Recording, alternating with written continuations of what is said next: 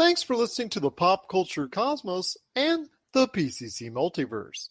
Check out more great podcasts today on one of these awesome affiliate networks. You're listening to a Weeby Geeks Network podcast. You're listening to the E S O Network, your station for all things geek. The Tangibound Network. Check it out. tangibound network dot com. Listen to this show, the latest episode, every time. A proud member of the Gunna Geek Network. The opinions expressed are those of each individual. Check out all the other geeky podcasts over at gunna geek network dot com and get ready, because geekiness begins in three, two, one. On this week's episode, has Robert Rodriguez found redemption with The Mandalorian? Can the Godfather Coda fix the end of a historic trilogy? And is it time for Pat Sajak to spin his own Wheel of Fortune? All this and more as we once again delve into the Pop Culture Cosmos. Welcome to the Pop Culture Cosmos. And we're back with another episode of the Pop Culture Cosmos. This is Gerald Glassford from Pop Culture Cosmos, Game Source, Inside Sports Fantasy Football, and the Lakers Fast Break. We truly appreciate everyone out there listening to all of our great shows. And if you can, can, can, can, can, can, please give us that five-star review on Apple Podcasts. Plus, if you can like, share, subscribe, follow, or do anything that you can to support us right here at Pop Culture Cosmos, Inside Sports Fantasy Football, the Lakers Fast Break, and Game Source, it is truly appreciated. But it wouldn't be a Pop Culture Cosmos without my good friend. He is just joshing around at pop culture cosmos dot com. You got to go ahead and check out what he's doing there, and also his great shows, Topicocalypse and the Super B S Gamescast, plus his awesome book, which is still a great holiday gift. There's still time to get it. Congratulations, You Suck. Available now at Amazon and Barnes and Noble. It is my good friend. It is Josh Peterson. Gutting it out, man. Hey, you know, my voice is leaving me, but I'm here. Also, I want to congratulate you on your Wheel of Fortune pun. That was actually really funny. So, well done. I appreciate it, my friend. I appreciate it. I want to give a big special thank you to the folks at PodVcom. They played an episode of the Pop Culture Cosmos with Josh and I last night as part of their convention, so we truly appreciate them doing that. It was one of our better episodes of recent times, so hopefully everyone out there at PodVcom that supports it got, gets a chance to go ahead and check that out. Plus, again, I do want to go ahead and thank everyone that allowed us to be a part of IndiePods United. It was a great convention. Marcus and I had a great time doing what we did there, and also the fact I got a chance to go and be not only on one, two, but three panels. It's all available on archives, so you want to check it out today, you can go ahead and do so at indie pods united dot com and find out more information there. But uh, in fact, today's guest, Sean Dustin from the Nowhere to Go But Up podcast, he's going to stop on by to talk about his experience at IndiePods United, uh, making some more pop culture stuff as well. So I'm looking forward to speaking to him on that. We're also going to be talking about some great things, including Oscar Isaac playing Snake in the Metal Gear Solid movie. He just announced by Sony. So we're going to talk about how good of a fit, because I've already been asked about that already. So we'll talk about that. Amazon top sellers for Black Friday and Cyber Monday. Some interesting things popped up. So I want to hit that up with Josh today. The Godfather Coda, the death of Michael Corleone, a kind of reimagining. There's be kind of a little bit of a, things are tweaked on it, extra added footage in there, to Godfather three. Will this help bring about the great history of the Godfather series, this trilogy that everybody seems to think is great for Godfather one and two, but three kind of fell off a cliff? We'll see if this reimagining of the Godfather Part three will go ahead and help restore the greatness of this awesome film trilogy. We're also going to talk about the Game Awards real quick as far as run down our thoughts on who will win Game of the Year. Cyberpunk twenty seventy-seven hit store shelves this week, so we're going to talk quickly about that as well. And Pat Sajak, he's been a little testy out there to some of the contestants. So we're going to ask if it's time for Pat Sajak to possibly think about other options than hosting the Wheel of Fortune coming up as well. But my friend, before we go ahead and get into the main story, in fact, I want to go ahead and touch on it right now. BioWare just announced that one of the guys that's mainly responsible for the series that's right behind me, Mass Effect, and also Dragon Age, Casey Hudson, for the second time is leaving BioWare, along with one of the main producers for the upcoming Dragon Age game, Mark Dara. He's also exited the studio. What does that say about what's going on with BioWare right now? Because Casey Hudson leaving the project or projects that he's most well known for at a critical time is not a good sign for E A and BioWare.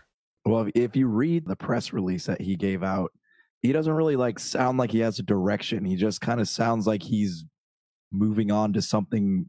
It's, it doesn't even sound like it's something specific. It just sounds like he's moving on, doesn't know what he's moving on to. So it makes me kind of wonder, was he forced out or is this a decision he made on his own? Something he's not happy with as far as the direction of the games that are on there. I'm kind of concerned about that. I mean, when that dropped earlier this week, as everyone knows out there, on November seventh, they announced at BioWare that they're coming out with a remastering of the Mass Effect trilogy and a new Mass Effect on the way in, what, two, three years down the line. Plus, Dragon Age is supposed to be scheduled maybe for a late twenty twenty-one, early twenty twenty-two release. That is concerning to me. That set up like, pew, pew, pew. That set up alarms for me. So I'm concerned about that. Does this concern you, my friend? Well, with Dragon Age, they keep talking about how, you know, it's well into development, it'll be released soon, and they've had so many opportunities to show us gameplay footage or at least give us updates on the game, and they have repeatedly failed to do so at every obstacle. And, you know, just from what I'm hearing, uh, between Casey Hudson leaving and the, uh, who, who was the other Mark person? Mark Dara, who's a producer for the Dragon Age part of it.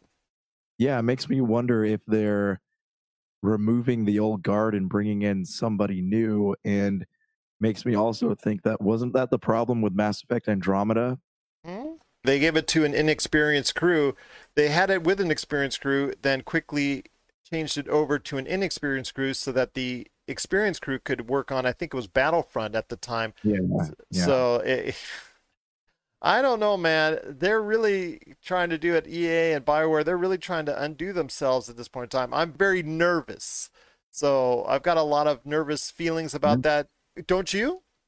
Yeah, I do. I mean, this is a big risk because it's kind of their second chance is coming right here, and they're already fumbling it right at the beginning of it. So, you know, this this could be either they're very confident in what they're doing moving forward, or going to be Mass Effect Andromeda all over again.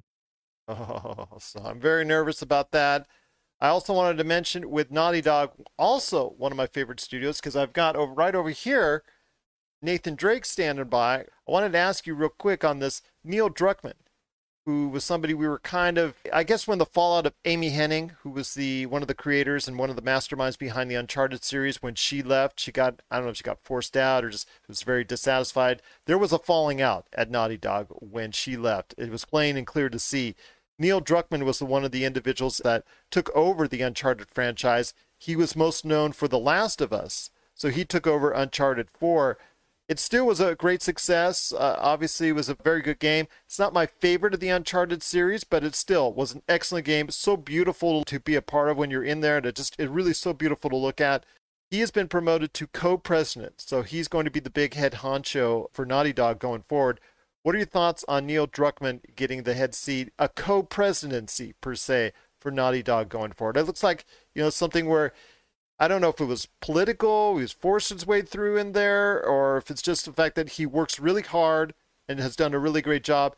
With The Last of Us, Last of Us two, and Uncharted four, he's done a, an outstanding job. So at least we got to go ahead and give him props for getting there based on the merit of his video games. Yeah, I mean, he's made a lot of good stuff. With this, though, it makes me wonder, he is being promoted to a more managerial position instead of someone who really has his hands in the games. And with that said, you know, what's going to happen with, you know, some of these existing franchises? Are they going to be bringing in new people, or is, is he going to double dip, so to speak?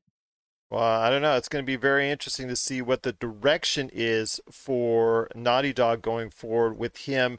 He had a lot of power there anyways, but this is going to expand it even further. So I'm very curious to see where it goes from there. Obviously, everybody is thinking that not only will be there Last of Us three, because that initially sold extremely well, despite all the controversies that were around it, and it's being nominated for a Game Awards, so it's being very well thought of from a critical standpoint. I know there was a lot of divisiveness amongst the gaming community on it, but still, it's a great representation of a video game, in my opinion. Even though the, the way that the narrative was laid out there, there were some things there that people didn't like. People were sad as far as the real shocker upon all shockers that happens in it. But I will say that he's done a, an excellent job of driving the Last of Us series and now the Uncharted series. There's supposedly a new I P that they're working on, but also expanding upon the other two original series with The Last of Us Part three. I'm assuming that's going to come along the way at, what, two, three years down the line. And then, of course, Uncharted five. It's very interesting to see all these movements behind the scenes at these two major game studios. So we want to hear your thoughts on this. BioWare and Naughty Dog, are you more concerned or more confident in their games going forward with Naughty Dog and also as well BioWare? We want to hear your thoughts. Pop Culture Cosmos at yahoo dot com. My friend, the top story is this week The Mandalorian, and I've got Baby Yoda. No, I'm not going to call him Grogu. I like Baby Yoda. Baby Yoda, again, his series is the top deal this week because in many ways people are talking about this episode, and it's a shorter episode. In fact, it's the shortest in the series. But still, by many people out there, it's considered one of the best, if not the best in series. And I think it is right there among the best and might actually be my favorite. I might have to see it again just to decide that for sure. But it's an excellent episode. It definitely, to me, it felt a lot like an old classic Star Trek episode, the way it was built, the way it was structured. So I want to hear your thoughts, Josh. The man who directed this was none other than Robert Rodriguez. With their all-star directors list, it was his turn to direct this. And I had remarked in the first episode ever of The Mandalorian, I thought that episode was too short and needed to be fleshed out. But the great thing about The Mandalorian is they're allowing the directors to go ahead and decide how long or short they want these episodes. And in this case, I thought shorter was better because it did a great job there. I want to hear your thoughts, though, on Robert Rodriguez himself. His career, I don't want to say it was in a state of flux, but Alita Battle Angel, people are still deciding whether or not, was it a hit, was it not a hit? Let's say his career was not going in the greatest direction as far as the number of, of movies that he was making in this past decade as opposed to his great success in the previous decades. Sin City, El Mariachi, you know, there's there's just so many other great films earlier in his career. I want to hear your thoughts on what this could do to boost Robert Rodriguez's status within the directorial community, because I think he's always been a very good director. I just think he's not always been given and dealt the best hand when it comes to projects. So I'm glad that The Mandalorian is finally redeeming his quality as a director going forward. Well, if you think about it, The Mandalorian is kind of like the perfect thing for him because he is someone who is used to telling these uh, noir-style stories. Like, look at Sin City, look at El Mariachi, look at Desperado. I guess Alita Battle Angel is kind of weird for him because it was a big budget film. He also did Predator, which was really good, or at least like I liked it. But he makes movies that you don't really see a lot anymore, like the over-the-top violence, the nonstop action. Like, he makes those type of films, and The Mandalorian is actually like the perfect chance for him to uh, kind of display his talents. What this will do for him going forward, I don't know, but you know, I would hope that this would kind of revitalize an interest in those types of stories because, you know, well, there's a lot of those movies done in the early in the nineties and early two thousands, and they were hit and miss. They it would still it's a genre of film that just doesn't really get touched anymore. Absolutely, I, I just had that feeling. I mean, when you watch it, Josh, I know you're not as familiar with the Star Trek universe, but it reminds me so much of a classic Star Trek episode where you could tell so much of a story and expand so much of a story, even though you're not given a whole bunch of space, whether it's due to production limitations, whether it's due to monetary limitations, but they weren't given a whole bunch of space. You, I don't want to go ahead and spoil it. And what happens to it, something very tragic, because the, the episode's entitled The Tragedy, more than one thing, actually. So when you watch it, you're going to understand possibly what I'm talking about when it has that original classic Star Trek episode type feel whether it's in this confined space, but they were still able to expand and tell this type of story. Plus the fact that it's redeeming. And the even though it's that short of an episode, it does redeem a major character in the Star Wars universe. And I hope you get a chance to catch up on The Mandalorian real soon, because this year is more even flow. Last year, it was like there were real high highs and there were real low lows. You and I talked about this. I mean, the Tatooine episode alone was just like almost turning me off. The initial episode, you know, really didn't draw me in, but there were some real high highs in, in those episodes. And, and by the end, it really got me hooked. This year, so much of it has been like a Western. Okay, this is his adventure for this week. This is his adventure for this week. This is his adventure for this week. But they're so entertaining, these adventures, and they're so well crafted. I've had a, a, just a great time watching The Mandalorian throughout this year. It's been more of an even keel, and this tops it all because I think it is, I'm going to have to, like I said, see it again just to make sure, but this is one of the best episodes that they've ever done, if not the best. So before we go ahead and hit the break, my friend, I just wanted to get your thoughts one last time on what this could do for Robert Rodriguez as far as reinstating him, because all the surprises, all the things that were put in there in this truncated episode, it was short, but it was very sweet. Yeah, well, I mean, you know, if this episode is as good as you say it is, which I, I need to watch it. If you think about it, the small screen is kind of the perfect place for Robert Rodriguez. You know, it, it's a chance for them to tell short, gritty stories, and that's what he does best. So, I mean, if we don't see him in another Mandalorian episode, I'd hope to see him in Uh, maybe like an episode of Westworld or Raised by Wolves, or even see him on Netflix doing something would be real cool. I'm still holding out hope for an uh, Alita Battle Angel two, but I definitely think that he is talented. He just needs to be put in an arena that he's comfortable with, whether that's like another Predator film or an Alien film, or, you know, even moving on to a horror movie like a remake of, uh, you know, some of the old John Carpenter films. Like that could be a place where he really excels. But I mean, if you look at the modern culture of film, there hasn't really been anything that's done in that like gritty noir action style that he is known for. But, and I wonder, I sometimes wonder if that, uh, not, I mean, at least in a long time. So I wonder too, if that's maybe one of the reasons that people didn't go to see Alita Battle Angel, or maybe they didn't like it, was because they didn't like the way it was directed. But, you know, I, I think that he's still got a lot left in the tank. He just needs the right projects. Never know, my friend. I'm going to throw this out there. How about Mass Effect? A series. Maybe making it a series instead of just a movie, making it an entire series, because there's now a whole universe you can draw from. Yeah, well, I'm, I, you know, it's funny, as you're about to say that, I was thinking Halo in my head. We're working on the Showtime series. That's a yeah, good possibility. I, I mean, like the, these, he does, I mean, if you look at his work on Predator, he does really well in these sci-fi universes, so... You know, maybe that could be a place he could go next.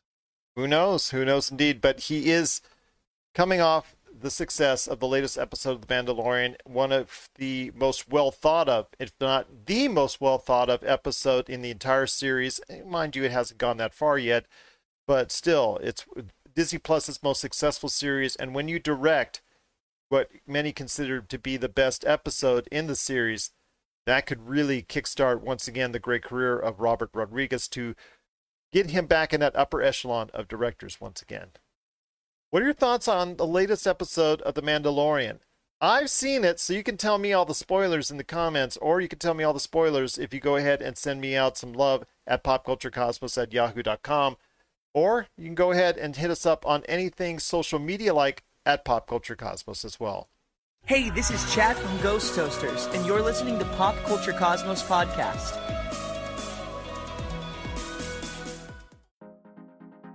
For the latest news and information, analysis and opinions on the Los Angeles Lakers and the N B A, check out the Lakers Fast Break podcast today on wherever you get your podcasts.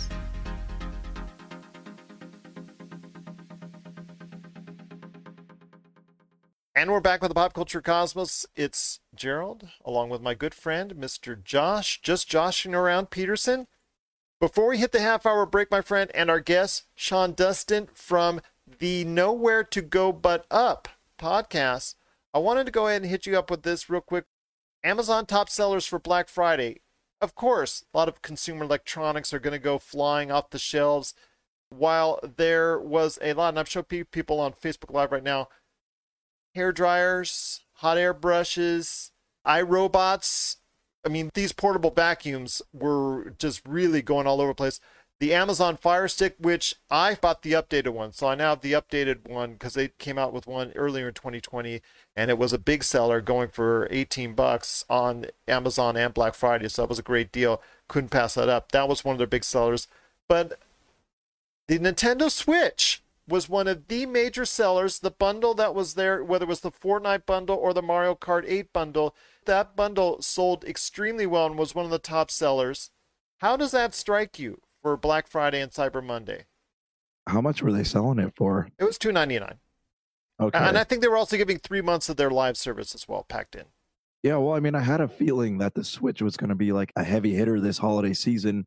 You know, I know like GameStop was giving away pint glasses if you bought a Switch, and I think Target had a couple like game packages going on. So, you know, it doesn't surprise me. If you notice, so last year, the Switch did not have a lot going on on Black Friday, right? Not a lot of games being discounted, very few, really nothing. Like they had some accessories, but this time around, like I, I just keep getting emails from GameStop every day and it's annoying, but you know, Black Friday, Cyber Monday, whatever it is, these games, you can find them at least twenty dollars off. So, I mean, it's been, you know, with all those deals going on, it doesn't surprise me that a lot of people bought Switches. It's funny, too, as well. I mean, you've got Nintendo Switch out there. I think a lot of people got frustrated in their lack of success in getting PlayStation five and Xbox Series. So as a gift, if they're giving gifts, they decided, you know what, I'm just going to go and spend three hundred dollars and drop it on a Nintendo Switch instead. Yeah. And on that note, I mean, this might be a better topic for another episode, but all these scalpers are starting to get called out for doing what they were doing. You know, all these uh, companies basically that have been buying up all these things and selling them like StockX and places like that. Like they're starting to get a lot of flack on the internet. So I know Eurogamer had reported on in Europe, one being stopped that it was responsible yeah. for buying thousands of PlayStation fives. So we reported that on the P C Multiverse on Friday. So yeah. definitely uh, agree with you on that. It's going to be freeing up as far as PlayStation five and Xbox Series, but it is going to take a little more time. But I'm saying early twenty twenty-one, there should be more and more chances and opportunities to go ahead and buy those consoles. Yeah, yeah. For now, as gifts, I thought Nintendo Switch certainly took advantage of it with one more major push. I'm, I think they have more years for the Nintendo Switch oh, on it. Oh, sure, yeah. yeah. There's, especially if like these rumors are true of uh, Pokemon Gold and Silver being remastered or redone, and there's more Zelda games, Breath of the Wild two coming out. There are rumors of Mario Odyssey two. So I'm sure like twenty twenty-one, we're going to see a lot of big things coming out for Nintendo. Yeah, absolutely. So that was one of the not so surprising bestsellers from Amazon over the course of Black Friday and also Cyber Monday. And then again, I said like iRobot, the portable vacuum that you can go ahead, the remote control vacuum that just goes off by itself and does its own thing. That was pretty popular because there's several different kinds, several different makes, but iRobot is most popular and the kind of reductions on it. We also mentioned as far as some hairstyling things, but one of the most interesting things, my friend, that was a top seller for Amazon Black Friday and Cyber Monday were two different things from our childhood. Connect Four, the board game, and Lite-Brite. Did you ever think in our adult lives, outside of maybe buying a gift for a very young one, that we would say that Lite-Brite would enter our lives? Yeah, it's funny to see all these things coming back around. I was at Walmart and I actually saw they had an end cap that had um, Pretty Pretty Princess on it. And they're also reselling Easy Bake Ovens. So yeah, I mean, it, it doesn't, it's weird how everything is so cyclical. You know, it all comes back around. And with, uh, you know, Lite-Brite is actually a really fun game. It's really great, actually. And you know, I'm just, I'm curious, like, if we're going to start seeing, like, the rebirth of, like, Skip-Its and Bop-Its and all kinds of stuff like that. That would be real neat. I'm just and, putting um, my Lite-Brites together right now. You know, and I, part of me wonders, too, if it has anything to do with just not a lot of new products coming out be, and whether it has anything to do with COVID or not, just not a lot of new patents being issued for new toys. Well, there you go. Josh is off camera. He's probably got a whole lineup, a whole wall full of Lite-Brites right there for you. But Lite-Brite and Connect Four were two of the major sellers of Amazon's Black Friday and Cyber Monday. So we want to hear your thoughts about all these different types of varied selling products during the course of Amazon's Black Friday and Cyber Monday period. And I'm assuming with all the other major retailers, whether it's online or in-store, those products were moving just as fast, if not more. So we want to hear your thoughts on all these different products, including Connect Four and Lite-Brite. Were you surprised when I told you or when you heard that they were two of the major products to move on Cyber Monday and Black Friday? We want to hear your thoughts. Pop Culture Cosmos at yahoo dot com. Well, board games, I'm just going to say, board games as a whole probably moved very well during the course of the holidays. In fact, they probably moved very well over the past few months due to COVID. I know we bought the Mandalorian board game, so I'm looking forward to playing that. I'm not too surprised on Connect Four, but the Lite-Brite just took me back. That really just surprised the heck out of me. You know, it's funny, if you go to um, you know, a lot of restaurants or breweries or whatever that have outdoor patio areas, you always see like the giant Connect Four. You'll see like the giant Jenga. So, I mean, uh, there there definitely is still a market for nostalgia. Uh, apparently there is, my friend. Apparently there is. But before we head on out, my friend, to the half-hour break, and Sean Dustin from the Nowhere to Go But Up podcast, I want to hit you up on this. Oscar Isaac has been very busy. He's going to be appearing on Dune, in the movie Dune, coming up later in twenty twenty-one. That's going to be heading day and date to H B O Max, which I know Marcus and I were very excited for, which we announced all those Warner Brothers titles, including Space Jam two, Godzilla versus Kong. A whole bunch of movies are going to be coming day and date now with H B O Max at the same time it's being released in theaters. Just awesome to hear. One of those movies, like I said, is Dune, with Oscar Isaac appearing in the movie. He's also going to be in Marvel's Moon Knight, the television series, and now going forward going to be part of the M C U. But Sony said, hey, Oscar, would you mind go ahead and playing Snake in the upcoming Metal Gear Solid movie? So I want to hear your thoughts of Oscar Isaac for you would be a good Snake for Metal Gear Solid. You know, it's funny, I always like heard rumors of them making that movie, but I always like, I could never think of who would play that part real well. Originally, I was like, uh, maybe maybe Kurt Russell because of his... But he's know, already his, done a Snake. Right, right. Is, but then, like, as soon as I heard Oscar Isaac, I I could immediately picture him in the spy gear with, like, the graying hair. Like, I think that that would be a really great choice for Solid Snake, especially, you know, Oscar Isaac is somebody who is heavily involved in pop culture, and he's someone who does his research. So I imagine he would be the kind of person that would go and play the games. You know, he go and read the books or whatever just to kind of get, you know, into the role. So I, I think that he is a great choice, and this is like a great time for him because, you know, much like uh, Nicolas Cage had his renaissance, you know, we're seeing this this big rise in Oscar Isaac, and I'm really excited to see what he does going forward. I am as well. It's going to be interesting to see how Oscar Isaac's portrayal of Snake in the upcoming Metal Gear Solid movie. It's not, obviously, they've not even started production on it, so it's going to be a while before it comes out, but it's very interesting to see how that goes. But I am very much in approval for Oscar Isaac as Snake. What are your thoughts out there? Do you think Oscar Isaac would make a good Snake for the upcoming Metal Gear Solid movie coming up at some point in time down the road for Sony? We want to hear your thoughts. Pop Culture Cosmos at yahoo dot com. Well, coming up next, right after the break, we've got Sean Dustin from the Nowhere to Go But Up podcast. He's going to stop by and talk about his experience working on the IndiePods United convention. And then coming up after the break, the Godfather Coda, Cyberpunk twenty seventy-seven, the Game Awards, and is it time for Pat Sajak to say, you know what, it's time for me to spin my own wheel off the Wheel of Fortune? We'll talk about that coming up in a sec. This is the Pop Culture Cosmos. Video game box art, the stories behind the covers, in which we talk to the illustrators and artists who are responsible for gaming's most iconic images. Don't forget to check out Video Game Box Art, the stories behind the covers, celebrating gaming's most iconic images from the people who created them. This and many more from Rob McCallum Films. Gerald Glassford coming right back at you again. And thank you so much for listening. Truly appreciated. But I'll tell you what, Christmas is around the corner. A lot of great things are happening there, of course. Hopefully everybody will have a safe and happy holiday season. But we just got past a great convention, IndiePods United. Truly enjoyed our time. I've said it time and time again, and will again on this show, because we just truly enjoyed our time at the Pop Culture Cosmos, and I did on a personal note with all the panels that I did.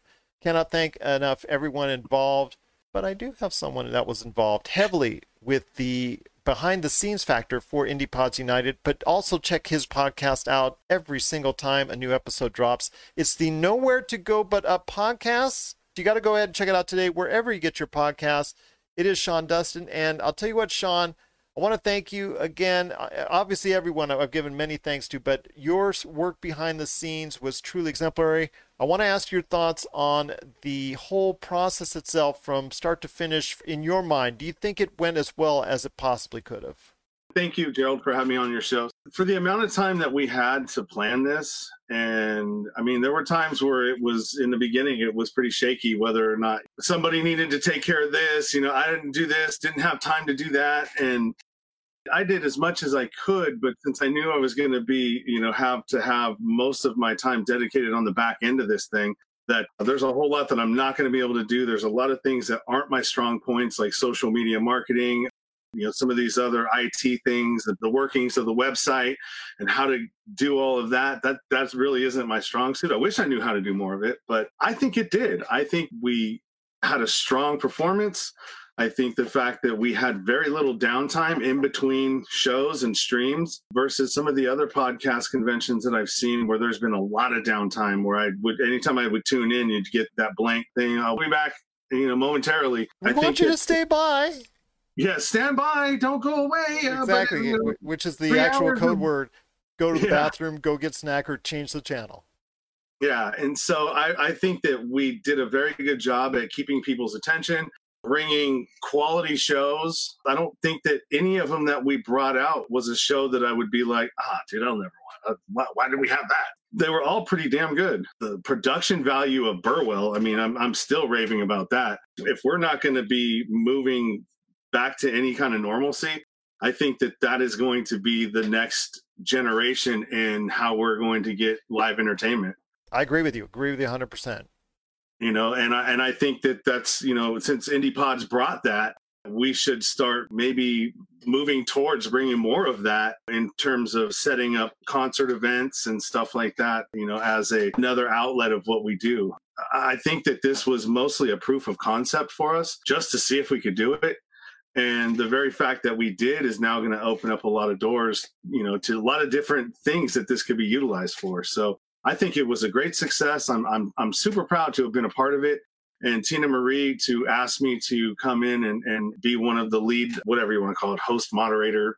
I think the most I did was that we used my StreamYard account. And you can see that in the IndiePods. I mean, Sean Dustin is all over the place on IndiePods and And, uh, you know, it's just because it, we use my StreamYard account, dedicated that for this event. You know, it took a lot of people using their accounts and doing this to try to cut costs down. So we weren't not knowing, you know, how this was going to pan out. So I hope that answers your question. Oh, it did. But IndiePods United gets some slack for having me on so much. I don't know if that's a good thing for IndiePods United. Well, I think all of the personalities really, really, really worked well together. Kidding, of course, when I say that, at least I yeah. hope I am.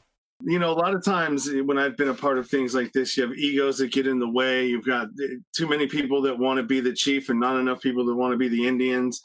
And, you know, you realize that we're all here for one common goal, and that's to build something, build a community, build something fun in this community. And I think we achieved that. You were able to communicate and work with so many people from various different parts of the world. It's amazing how this all got done so fluidly, and obviously it was a great product as a result.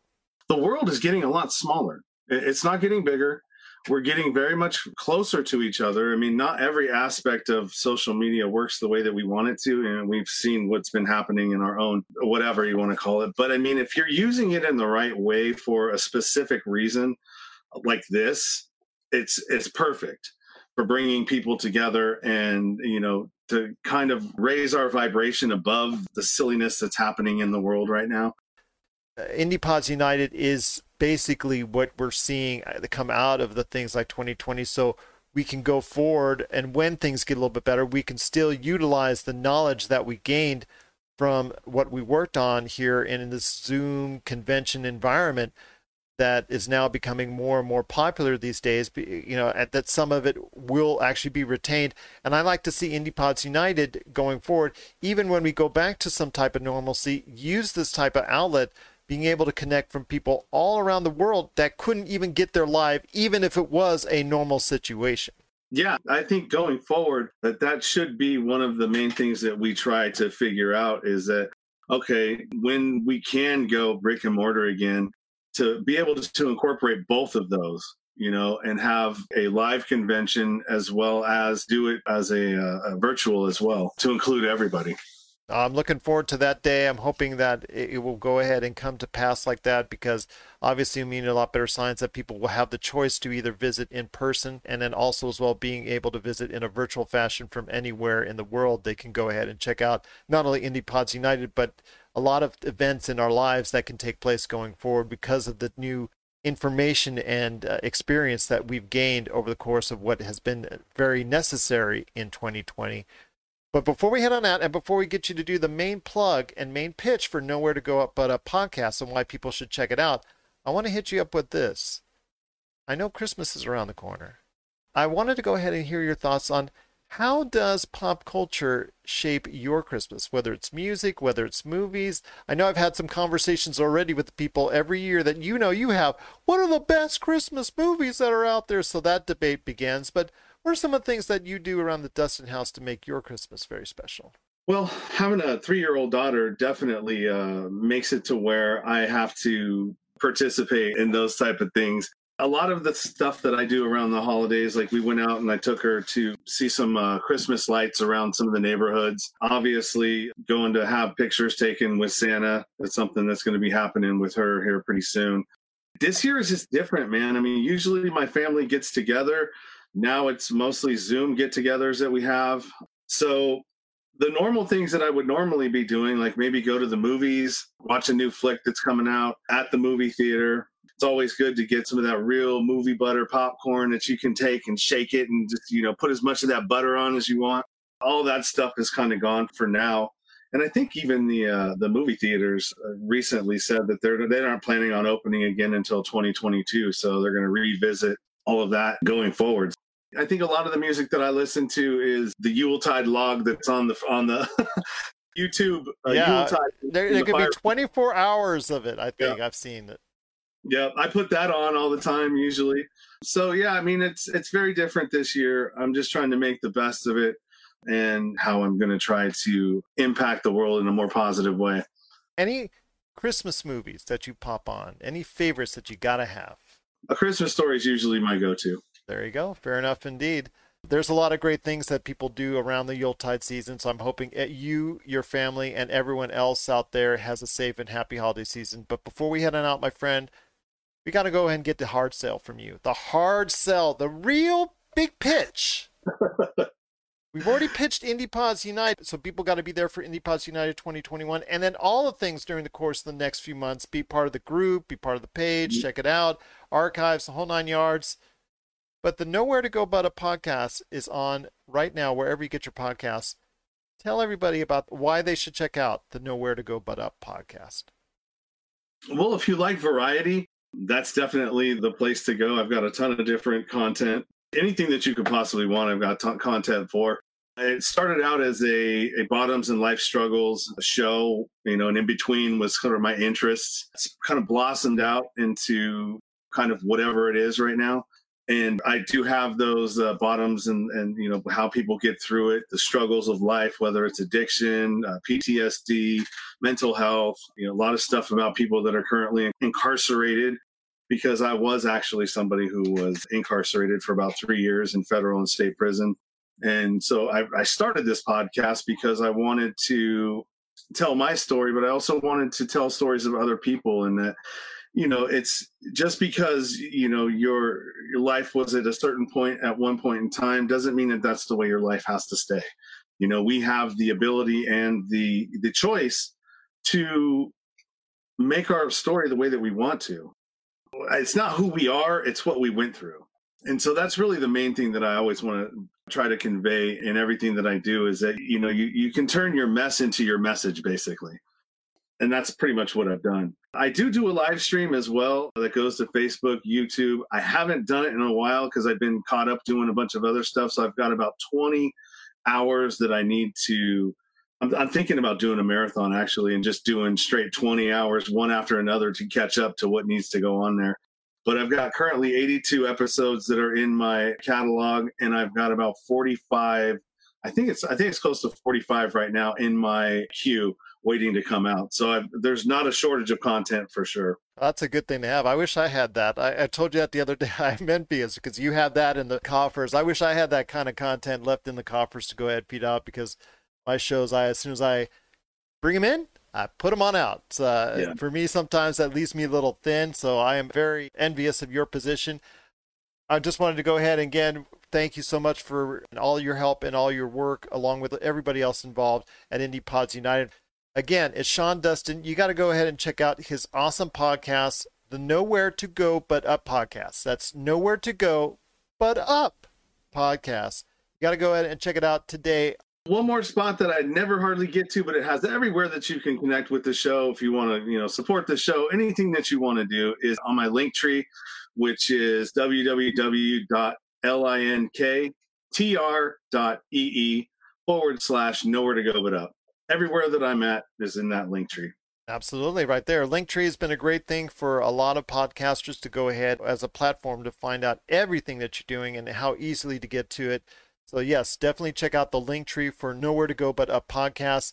And for Sean, tell you what, it's just been a great time interacting with you during the course of IndiePods United. I wish you continual success with your podcast. Again, safe and happy holiday season. And again, I appreciate you taking the time to speak to me right here at the Pop Culture Cosmos.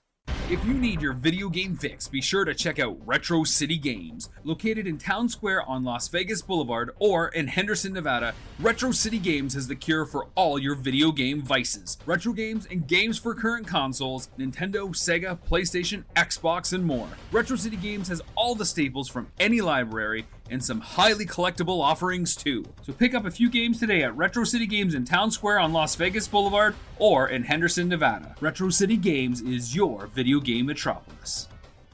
And we're back with the Pop Culture Cosmos. It's Gerald Glassford coming right back at you here. Want to thank Sean Dustin from the Nowhere to Go But Up podcast for stopping by and sharing his thoughts on IndiePods United. And also as well, thank everyone once again for being part of the IndiePods United convention. Hopefully you will be able to attend next year at twenty twenty-one. And always, if you want to go ahead and find out more information, stop by indie pods united dot com. But before we head on out, my friend, I wanted to go ahead and hit you up on four last things. The first thing is the Godfather Coda, the death of Michael Corleone. I guess it's a reimagining of the Godfather three. Francis Ford Coppola did not exactly kind of dig the way how the Godfather Part three ended up being. So he did a George Lucas and went back and kind of made some tweaks and whatnot. A lot of the stars are saying that they enjoy this reimagining. A lot of the critics out there are saying it's it's better, but it's not at the level where it needs to be. There's still a lot left there on the table that they could have done or could have fixed. The Godfather series, it was talked about for a long time as being one of the greatest trilogies ever for film. And in the wake of all these franchises, it's kind of lost its luster a little bit, but it should not be discounted because Godfather one and two are two of the best films of its era. So I want to hear your thoughts on how the Godfather Coda, the death of Michael Corleone, can actually reignite people's love or people's interest in the Godfather series. Wasn't Godfather Part Three like the one that people liked the least? Out yes, of that whole but, and it's not even close. I watched The Godfather because I had to watch it for a class, you know. So I watched the whole trilogy, and it was okay. But I mean, if you're trying to get a modern audience enthused about The Godfather, you know, there's two possible ways you could do that. One, you could do like a, a big documentary on how the film was made, or two, you could just remake it. And I don't know if that's something that people will be willing to do. As for people who are film aficionados, you know, I think that this is a great way to get them reinterested in the series as it goes. A younger audience probably is not going to find this one very interesting. I think they're very good films, one and two. I think they're great films, perhaps, especially the second one. But I, I'm not exactly on the uh, they're the greatest films of all time fence for me. I've seen better from that era, and I've seen better overall since then, but not much better. I, I'm just saying that they were very, very good films for me, but I'm not endeared to the Godfather yeah. series, I should say. So I probably will check it out at some point, but I'm not in a rush to see it right now. Yeah, well, I mean, that's like films like Alien or American Graffiti, even, uh, what was it, T H X was the one that George Lucas did. You know, all these films, well, great films, and they were staples of the era they came out in. I myself never find myself wanting to go back and watch these movies, but I will continually talk about how great they are and say, like, hey, if you're a fan of just film in general, this is something you need to watch. What are your thoughts out there on The Godfather Coda, The Death of Michael Corleone, coming back? Does this gain a new interest for you because of this reimagining of The Godfather Part three? Does this give you new interest and new sort of curiosity if you haven't watched it, or if you haven't watched it for a long time, the entire Godfather saga? We want to hear your thoughts, popculturecosmos at yahoo dot com. Well, my friend, last three things to hit on real quick. Cyberpunk twenty seventy-seven this week. Looking forward to it. Cyberpunk is supposed to be one of the major game releases of twenty twenty, and it's going to be a staple if it does well, similar to what The Witcher three did for quite some time, where it had that G T A-type resonance, where it was not just only popular and interesting for one year, but multiple years. And in fact, The Witcher three still has held a pretty good value for a game that's been out several years now. So I want to hear your thoughts. That is this, the, I guess, the ceiling for this game, that it could consistently be a game that people will go back to year in, year out.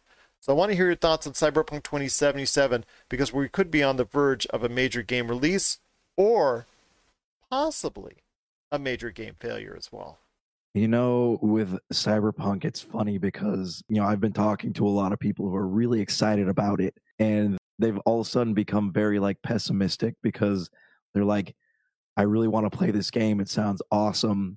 They play video games for escape, and they look at the world that Cyberpunk takes place in, and it's not really an escape, right? Because it's so dark. It kind of is reminiscent of what we have going on today. So they're like, I really hope that this game pulls me in and like makes me forget about things, but they're also concerned that it's going to make them think about our own circumstances. And, you know, it's just funny to see how like quick that coin flipped, you know, because people yeah. were really high on it when it was announced.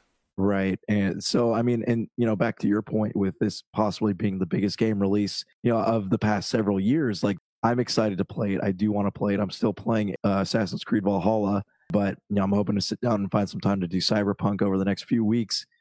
But this is also like, what if the game is bad? You know, what if it's like it's got so much resting on its shoulders and so many people depending on it that if it has like one bad review, it could very well like be detrimental to the game. We'll talk about that more coming up on the P C Multiverse on Friday, or when Josh and I reconvene here next week. What are your thoughts out there on Cyberpunk twenty seventy-seven? Are you excited to go ahead and enter the world of Cyberpunk twenty seventy-seven and hopefully meeting up with Keanu Reeves while you're there? Share us your thoughts, popculturecosmos at yahoo dot com. My friend, before we head on out, two last things. The Game Awards, my friend, is this week as well. Jeff Keighley, your friend and mine, ha ha ha ha. You know, I do give him a lot of smack from time to time, but I will give him props on trying to go ahead and create this for the gaming community, because this is sorely needed for the gaming community, and that is the Game Awards. So I want to hear your thoughts on basically the game of the year. All the rest, game direction, graphics, action game, all that's great. But everybody looks towards the Game Awards, the game of the year, as being the marquee, and then also the trailers of upcoming games that they also release. So hopefully they'll be big coming out. Looking forward to that. I want to hear your thoughts, though, on the Game Awards game of the year with Doom Eternal Final Fantasy seven Remake, which, again, you and I have talked about, and also Marcus and I have talked about, I don't think should qualify as a Game of the Year. I think it should be in its own category because it is a great remake, but it is still a remake. Ghost of Tsushima, Hades, Animal Crossing New Horizons, and The Last of Us Part two. So I want to hear your thoughts, my friend, before we head on out, on who you think will win the Game of the Year at the Game Awards. You know, I know we talked about Final Fantasy seven Remake, and like this is the first time, I think, in recent history where a remake has actually made it into a nomination for Game of the Year, but I don't think that that's going to win. You know, my other thing I was going to say, I think The Last of Us Part two has like a pretty good chance of winning, but then like I th- I started to think about Animal Crossing, right? I started to think about... So does my uh, daughter, by the way, because she just bought it. Yeah, okay, yeah. So, I mean, it's, a lot of people are into it. It's a very accessible game. And I think about how it came out like right at the beginning of, you know, all the COVID stuff. And it, you could you could go on for weeks after that game came out and see all these people posting about this game. This is what I'm doing in quarantine. If you went to the store on any given day looking for this game while you're out buying toilet paper, you would not be able to find it. So I think just because of its merits in times of COVID, that Animal Crossing also has a pretty good shot at winning. So I'm going to do a twofer, and I'm going to say either Animal Crossing or The Last of Us Part two. And The Last of Us Part two is for obvious reasons, but I do really like Ghost of Tsushima, but I don't think that it's going to make the cut. I'm going to throw a little bit of a curveball on you. I think Hades might be the Game of the Year, or Ghost of Tsushima. I think one of those two, they seem like Jeff Keighley type games. I mean, mm-hmm. I know Jeff Keighley is only part of the process in, in deciding this award, but I just feel that the Ghost of Tsushima is kind of like the game that people would lean towards to. Animal Crossing obviously has been very addictive to a lot of people and deserves its praise. The Last of Us Part two, a beloved hit by the critics, but very divisive amongst the gaming community for a lot of different reasons, which we've gone into on several occasions on the show. I think that or Hades. Hades has just been this Diablo-esque type game that just goes under the radar for a lot of people, but yeah. seems to be this like really cult favorite. And, and I've heard no one say any bad things about this game. So I'm thinking Hades would be the type of game that, you know what, we want to go ahead and give this a higher profile. So let's go ahead and give that the award. I wouldn't be surprised there, or Ghost of Tsushima. I just think that those two might fall in line with more from what I've seen in the past on what games do get the most love from the Game Awards. Yeah, Hades is like the hit that nobody saw coming, and I hope you're right, but just it seems like Last of Us Part two is probably like has the biggest shot at winning here. What are your thoughts out there on who will win the top game for the Game Awards? Share us your thoughts, popculturecosmos at yahoo dot com. My friend, before we head on out, Pat Sajak has been in the news recently, and it's been for kind of different reasons. I know the loss of Alex Trebek has hit the game show community extremely hard. I mean, him being the benchmark and standby for everything Jeopardy has been kind of gut-wrenching, the fact that we are no longer going to see Alex Trebek a part of our lives. I know that they're rebooting, or they're going to return Jeopardy to the airwaves coming in January with Ken Jennings and some other hosts are going to be stepping in from time to time. But with the Wheel of Fortune, there's a lot more eyes focused on what's going on. And Pat Sajak, in recent weeks or recent episodes, now mind you, they tape all these in bunches, so who knows when this actually happened, but in recent episodes that they've aired, on more than one occasion, he's been testy to contestants, so much so that it's kind of gone through the news wire. I know he's been doing this a long time. I remember him when he was just the weatherman at the local Los Angeles N B C station, and he was doing this as a part-time gig. I want to hear your thoughts on Pat Sajak and the Wheel of Fortune.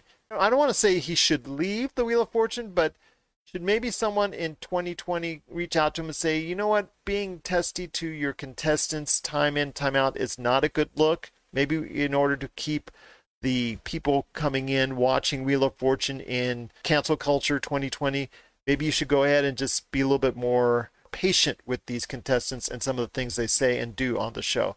So Wheel of Fortune is a show that, like, I always grew up with. I didn't always watch Jeopardy, but every night faithfully I would watch Wheel of Fortune. Do, do, do, do. Yeah, with uh, you know, Pat Sajak, Vanna White, right, was the lady's name that did the yeah. Still so, there. Yeah, she's still there. So I looked at this guy, and I was always like, I was a huge fan, always admired him. That being said, yeah, I mean, look at how long he's been on the air. You know, not to excuse his behavior, but look at how many years he's been doing this. And then, like, in the midst of what happened with Alex Trebek, right? Like, I'm sure he's probably reflecting on a few things. And I think he's at a point in his career where he needs to step away. Like, he needs to just retire and let someone else take over, because I, I feel like if this is happening now, it's only going to get worse as things go on. It's, it's not enough to say, oh, okay, he needs to go off the show, but it is going in that direction. It, it's just going. Yeah. yeah it's. It, I mean, how many more times can you get testy with contestants before, yeah. before the counterculture out there or the social media out there says, you know what, maybe we want to go ahead and see someone else in that spot. Uh, I think Pat Sajak, as someone who's responsible for a lot for the executive producing, I'm assuming, and all. I mean, he's got his name all over it. So if he decided to go ahead tomorrow and have someone else step in, or Vanna White step up to the plate as host, I think he's okay. I think he's good as far as monetarily. Maybe it's just the fact that he, you know, at this age, he still wants to go ahead and be out there because of the challenge that it presents. But I think he needs to reassess how he treats his guests, his contestants. Sometimes they need to be put in their place. And I'll be the first one to say that. But to consistently do it, it wouldn't be a good look. Right. So, I mean, that was my next thing I was going to say was that, like, it's best for him to step away right now, instead of, like, having this continue and then having hatred start building towards him and have him go out not being remembered for how he was, but how he is now. And, um, you know, I don't know if that's a conversation the network needs to have. Because it's a syndicated show, so it's like a company yeah. that, yeah, that has to talk yeah. to him on that. I mean, I don't know. This is just, it's a weird area for him, but I would hope that he is capable of, like, having this realization before he really kind of messes things up, you know? It, it reminds me a lot of Brett Musburger, who I've actually met some time back in Las Vegas. And I wanted to go ahead and say he does games for the Raiders now, radio, but he was the man behind A B C, E S P N, doing a lot of their stuff, live stuff. But he started saying some controversial things and things of that nature that eh, kind of sounds like an old man, maybe not saying the right things on television in twenty eighteen. So he got kicked to the curb by the major networks for that very reason. And it's that reason that possibly Pat Sajak might be moved out or forced out if he continues down that road. So I'm hoping he'll either reassess what's going on and be a little bit nicer, more patient to these contestants on there. If it's a stand-up comedian, I think in those same type of situations, they'll probably say a joke to smooth things over, to maybe settle things down. He's not a stand-up comedian, so he approaches these contestants from a different way, and maybe that's the reason why it's coming across a little bit poorly amongst out there in the news and social media. Yeah, well, I mean, it sounds like he is not being the fun and lovable Wheel of Fortune host that everyone knows yeah. him as. He's just becoming the uh, cranky old man. Yeah. And that's probably not a look that he wants or a look that the network wants, because there's a difference between having a conversation that encourages somebody to step down, and then there's a conversation where somebody gets fired. So I think that something needs to happen sooner rather than later on the off chance that this starts to get really bad. Absolutely. Couldn't agree with you more on that. So let's hope that one thing or another happens in favor of the show, because I really do, like you, have an affinity for that show. I do have an affinity for Pat Sajak, and I think very fondly of him, and I want his legacy to be a positive one continuously going forward, even after he's done with the Wheel of Fortune. What are your thoughts out there on Pat Sajak's current tenure right now in the Wheel of Fortune, and do you think it might be best for him to step away or reassess how he treats contestants on the Wheel of Fortune? We want to hear your thoughts. PopCultureCosmos at yahoo dot com. Well, my friend, it's been a great episode. I really want to thank you so much for gutting it out. I'm sorry that you couldn't make IndiePods United, but I'm really happy that you're here with me today. I'm hoping you will feel better so that you'll be back strong going forward next week, because we got to talk Cyberpunk twenty seventy-seven. I want to get more into depth with you as far as the Warner Brothers decision to go day and date on all the movies that are coming out in twenty twenty-one. So I really want to get in depth with you on that. And I also want to talk Mandalorian when you catch up with all the episodes. Yes, yes, I definitely want to talk about Mandalorian. I also watched New Mutants last night, so I got some thoughts on that. Also, thank you everyone for bearing with me. I know my voice is like really bad today. I'm here, I'm feeling all right. So, you know, thanks for hanging in there with me. I hope so too, my friend. I hope you feel better, and I hope it's nothing real serious and that you'll be back strong. Not only next week, but later on this month when we start talking the best of, whether it's T V, movies, video games, what have you. So we'll be talking about that later this month. But I do want to go ahead and thank you for getting it out on today's show, The Pop Culture Cosmos. So for Josh Peterson, this is Gerald Glassford. It's another beautiful day in paradise right here in the Pop Culture Cosmos. We thank you for listening. And here's hoping you have yourself a great day. Transmission commencing. This is Wookiee Radio. Translated for the Wookiee impaired. I like that Wookiee. Your hosts, Ken, Derek, and Mike, bring you the latest news and commentary from the far reaches of the galaxy. Uh, hold it. Hold it. I said hold it. Subscribe today on iTunes and Stitcher. I just assumed he's a Wookiee. Start listening today, and remember, the Force will be with you, always. You're listening to a Weeby Geeks Network podcast. This has been a broadcast of the E S O Network. Be part of the crew and help support our shows by donating to our E S O Patreon or by shopping at the TeePublic store, which can all be found at w w w dot e s o network dot com. The E S O Network, your station for all things geek.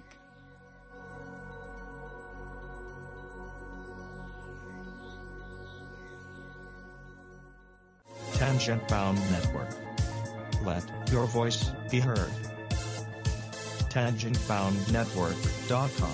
Thanks so much for downloading the Pop Culture Cosmos, and stay tuned as more great podcasts are on the way.